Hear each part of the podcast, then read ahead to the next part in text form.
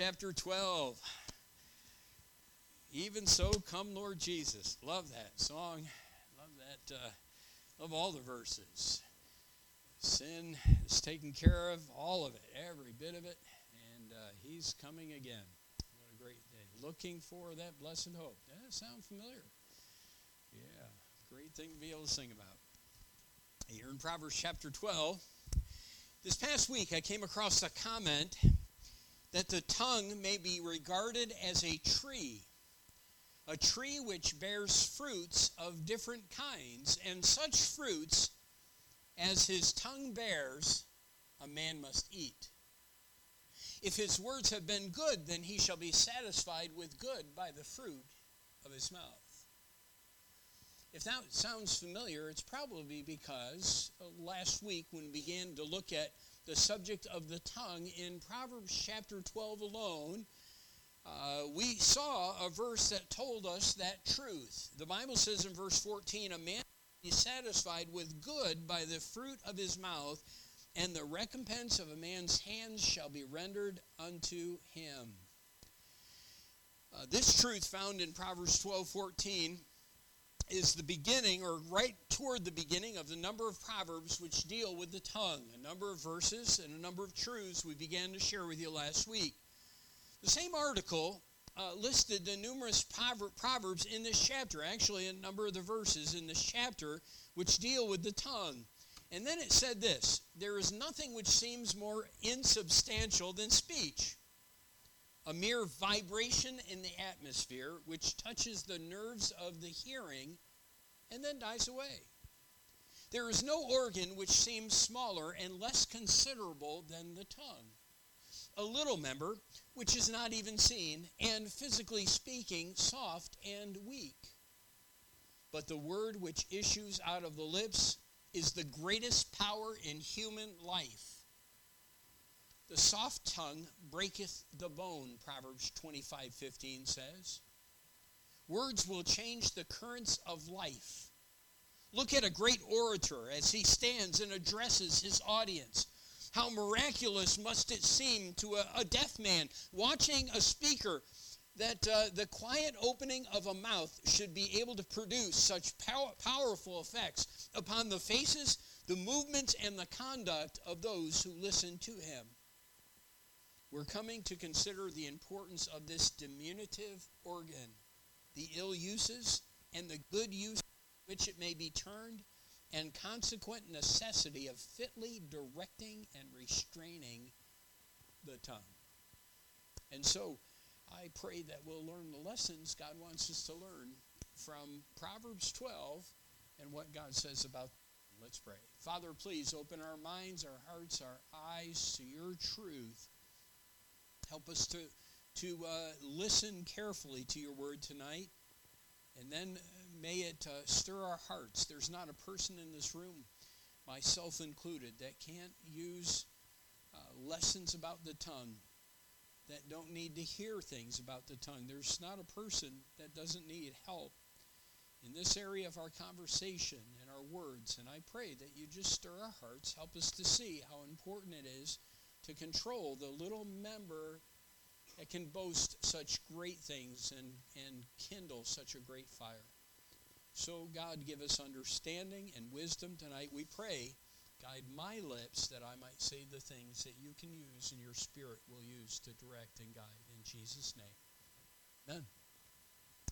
In verse 17, we're told of the importance of truth, and that is where we left off last time as we uh, were just giving you a number of truths about the tongue. No alliterated three point outline, all right, but we've been trying to liber, uh, obliterate. Yes, we've been trying to obliterate, alliterate a little bit as we've gone through, and we've shared a number of truths that we learned about both bad men and good men. In fact, there's a lot of contrast in these verses.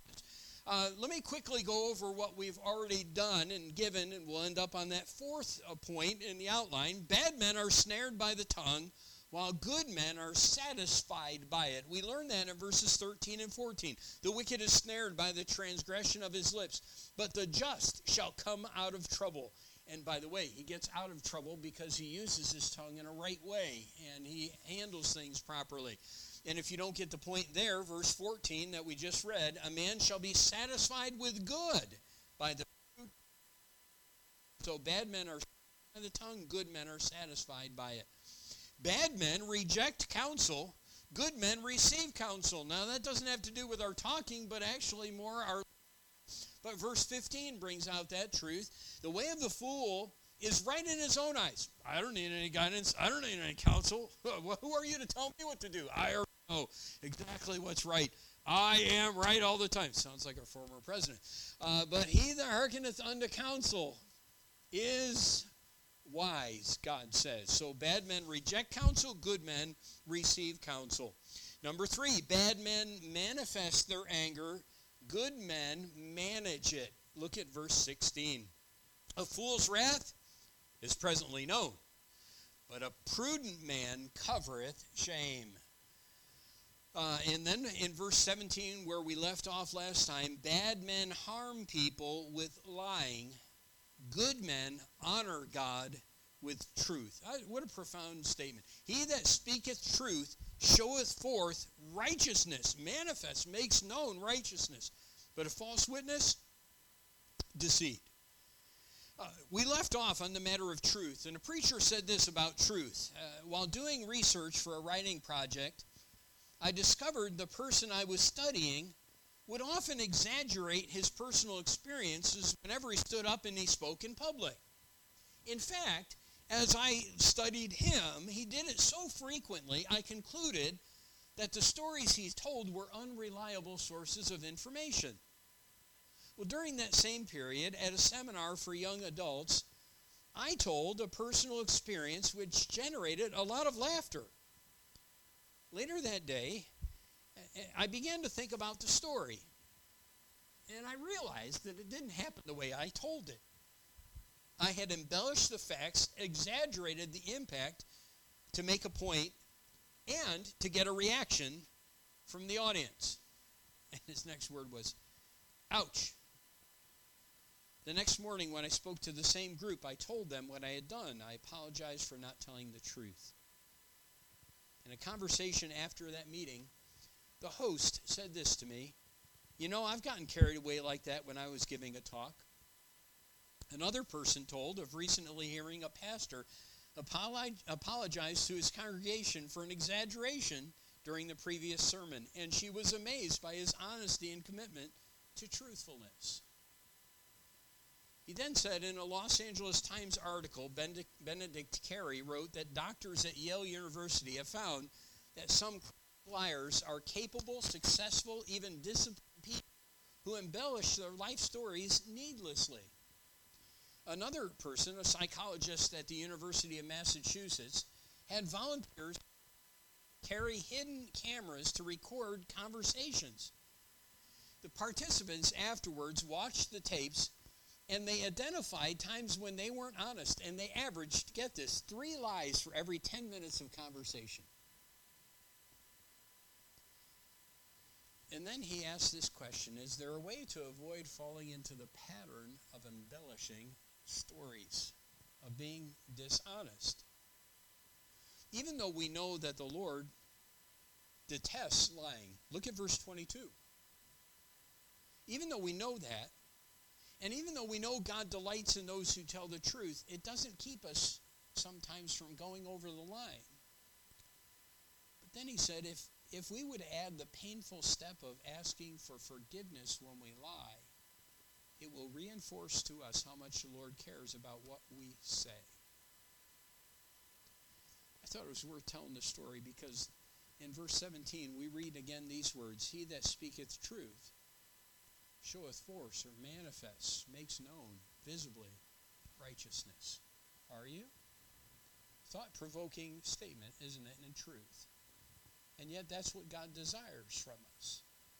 Number five in our outline we learn about bad men in verse 18.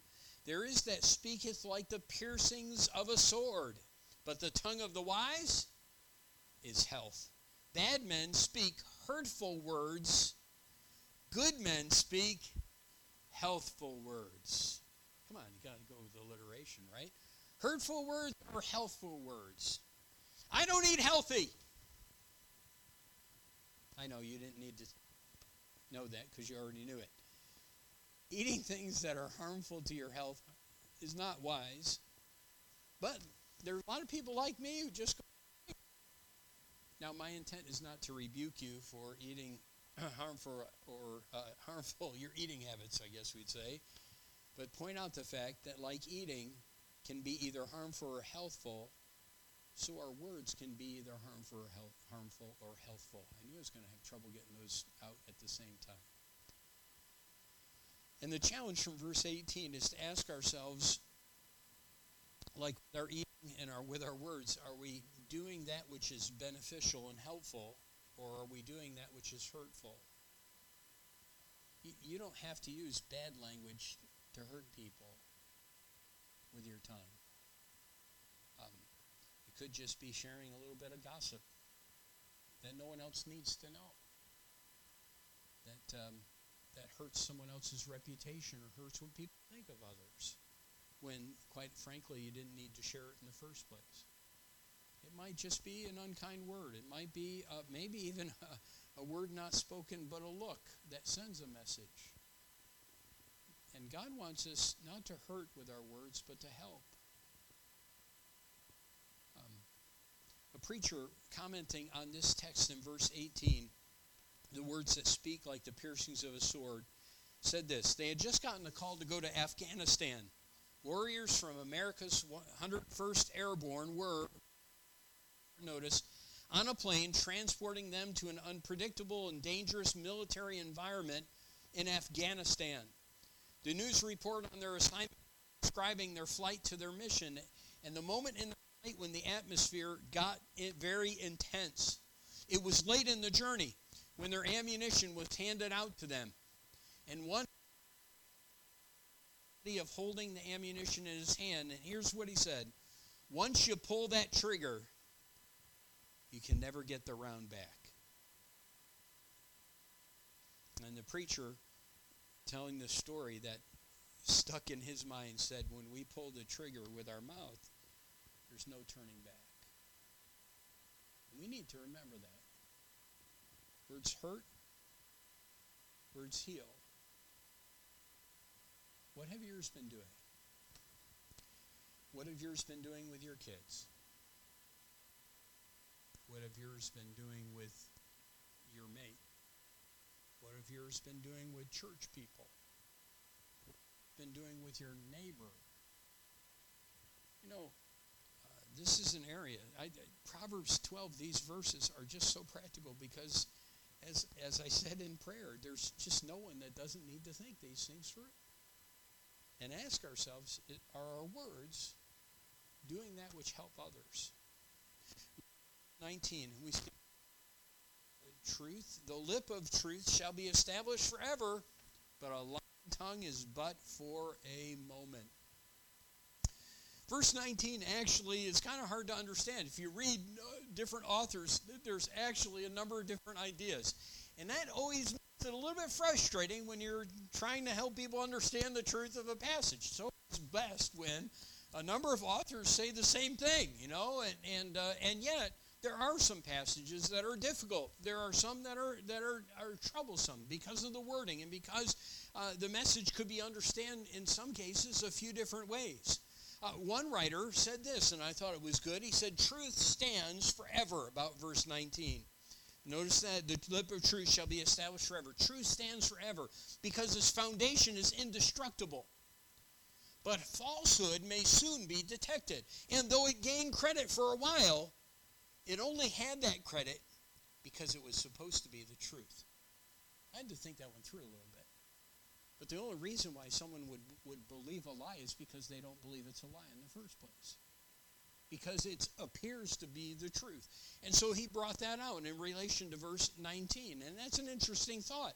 Truth and lies may go forth from a person, but only truth endures. Because when something's found to be a lie, then it's going to be believed no longer possible understanding. Another writer says, the speaker of truth is constant and always consistent with himself. And the more and longer his words are tried, the more doth the truth of them appear.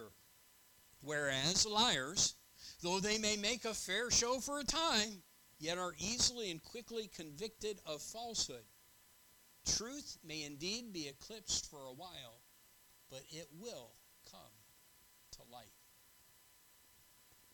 Um, another possibility. Both may be the intended idea, but it seems to me from the text, if you look at verse 19, uh, that God is talking not about, if you would, about truth and lies, but more about who speak truth and who speak lies.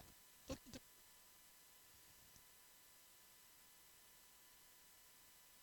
tongue is but for a moment. If that's indeed the case, that his emphasis on the person who speaks truth or the one who is speaking the lies, to speak the truth will give you a reputation for, uh, for, for yourself. Your words will be accepted as such because you're a truthful person. And isn't that generally true? Look, someone you know embellishes the truth. What do you do with everything they say? You take it with, as we say, the grain of salt, right? Don't know if I can believe this. Don't know if I can accept it. Don't know if I can really trust what they're telling me now. Are you telling me the truth? Are you kidding? Um, but someone who's known to be truthful, the one who speaks truth on a consistent basis, you know what? They're going to establish their name, their reputation as one who speaks the truth. And quite frankly, then their word is going to be taken and their word is going to stand many times. Um, so, uh, we have the truthful person, we have the liar. The liar may be considered right for a time. They may enjoy notoriety and support, even in their lies, until they f- are found to be lies. And then from that time on, their reputation is affected. The lying tongue, man who has it, not going to be trusted if he's lied repeatedly and people found it to be that, ca- that to be the case. Unless he happens to be men in the Oval Office and the newspapers don't reveal the lies. But that's another story for another. That's another time there. Um, but the fact of the matter is uh, that verse 19 does say, "The lip of truth shall be established forever, but a lying tongue is but for a moment." Number seven, bad men deceive with their tongue; good men delight with their tongue like that. Look at uh, verse 20. Deceit is in the heart of them that imagine evil, but to the counselors of peace is joy. So bad men deceive with the tongue, good men delight with their tongue. Um, the words of our mouth can have a positive impact on people or negative. The first phrase of verse 20 is kind of difficult to understand. Deceit is in the heart of them that imagine evil. Some see deceit as happening to the man who has a bad heart, Others see it uh, uh, in tandem with the last phrase of this verse, which it seems to be, but to the counselors of peace is joy. So, we would view deceit as something going forth from their mouth to the harm of their fellow man. Um, I'm prone to accept the idea that those with a bad heart deceive others and discourage and destroy them with their tongue, while good men give true, good, godly counsel, and it results in joy to the life of other people. So bad men deceive with the tongue, good men delight with their tongue. And that get, begs the question again are, are, my words helpful or hurtful? We already mentioned that truth, and maybe we could have used verse 20 at the same time as we looked at that. Are my words bringing joy and blessing to people because I give words and counsel that's wise and helpful and good? Or do I have a deceitful heart? And are my words such that are, that are leading to discourage, the discouragement and the ruin of people? Number 8. Verse 22. And what do we find? Someone read it?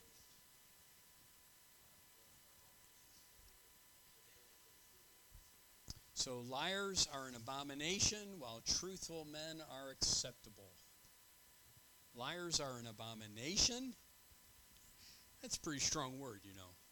While truthful men are acceptable. Um, we could have used this one in, when we went over verse 19 the lip of truth shall be established forever, right? But verse 22 just stands alone, and it's important for us to think about this. Uh, let me, before we stress the main point, let me say this honesty delights God. This, this is an interesting s- statement. Honesty, honesty delights God. He's pleased with it. So when I speak honesty, er, er, honestly with people, God is delighted with that.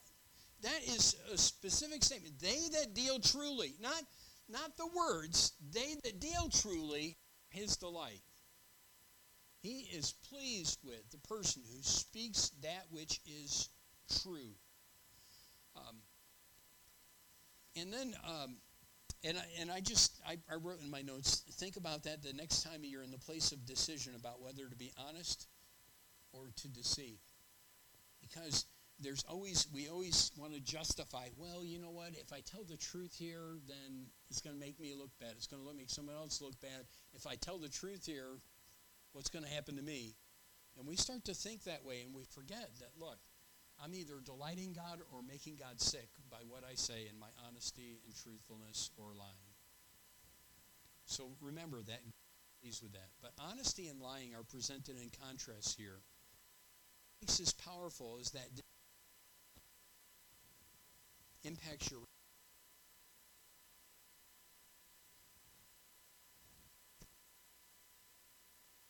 Okay, did you did you hear it? Honesty or dishonesty impacts your relationship with God. Think about that the next time you want to lie. Because God says, those who lie are an abomination to me. But those that tell the truth, I delight.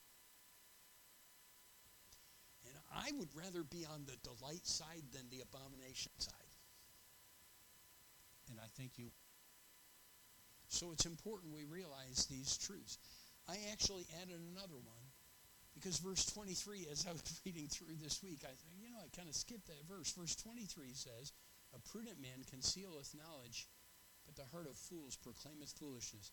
I put it this way bad men sound off, good men supervise their tongue. You say, well, you skipped another verse. Well, actually, I had it back in on point number seven, verse 25. Heaviness in the heart of man maketh it stoop. But then what does God say? A good word makes it glad. Here, here's, here's the truth. My, my tongue uh, impacts my relationship with God. My tongue impacts the people around me for positive, for good, for evil. And I need to remember that. And most all of these verses are giving me that contrast between the good and the evil and how much my words make a difference in the lives of people around me, in my own life, what people think about me, and what God thinks about me and my relationship with Him. So my words are very, very important. And that's what Solomon stressed so many times, at least chapter. I think it was worth taking time to look at those verses and those, those truths about the tongue once again. So may we have lips that glorify and honor God, that help people, and if you would, cause people to think right about us because we're using our tongue in a way that pleases God. Father, I thank you for your word, and I thank you for the truth that we see about the tongue. And um, these very straightforward and powerful proverbs that remind us how vitally important it is as a Christian that our tongue be guided by the Holy Spirit of God and, um, and that we not use our tongues to destroy and hurt people, but use it to bring about that which is good and right and righteousness. And so may our tongues this week at home, with the kids, um, in the workplace, at church. May our words be such that help, encourage, build, and, and uh, develop a positive relationship with God. And I'll thank you for your help. In Jesus' name. Amen. Lord bless you as you live controlling this dismissed.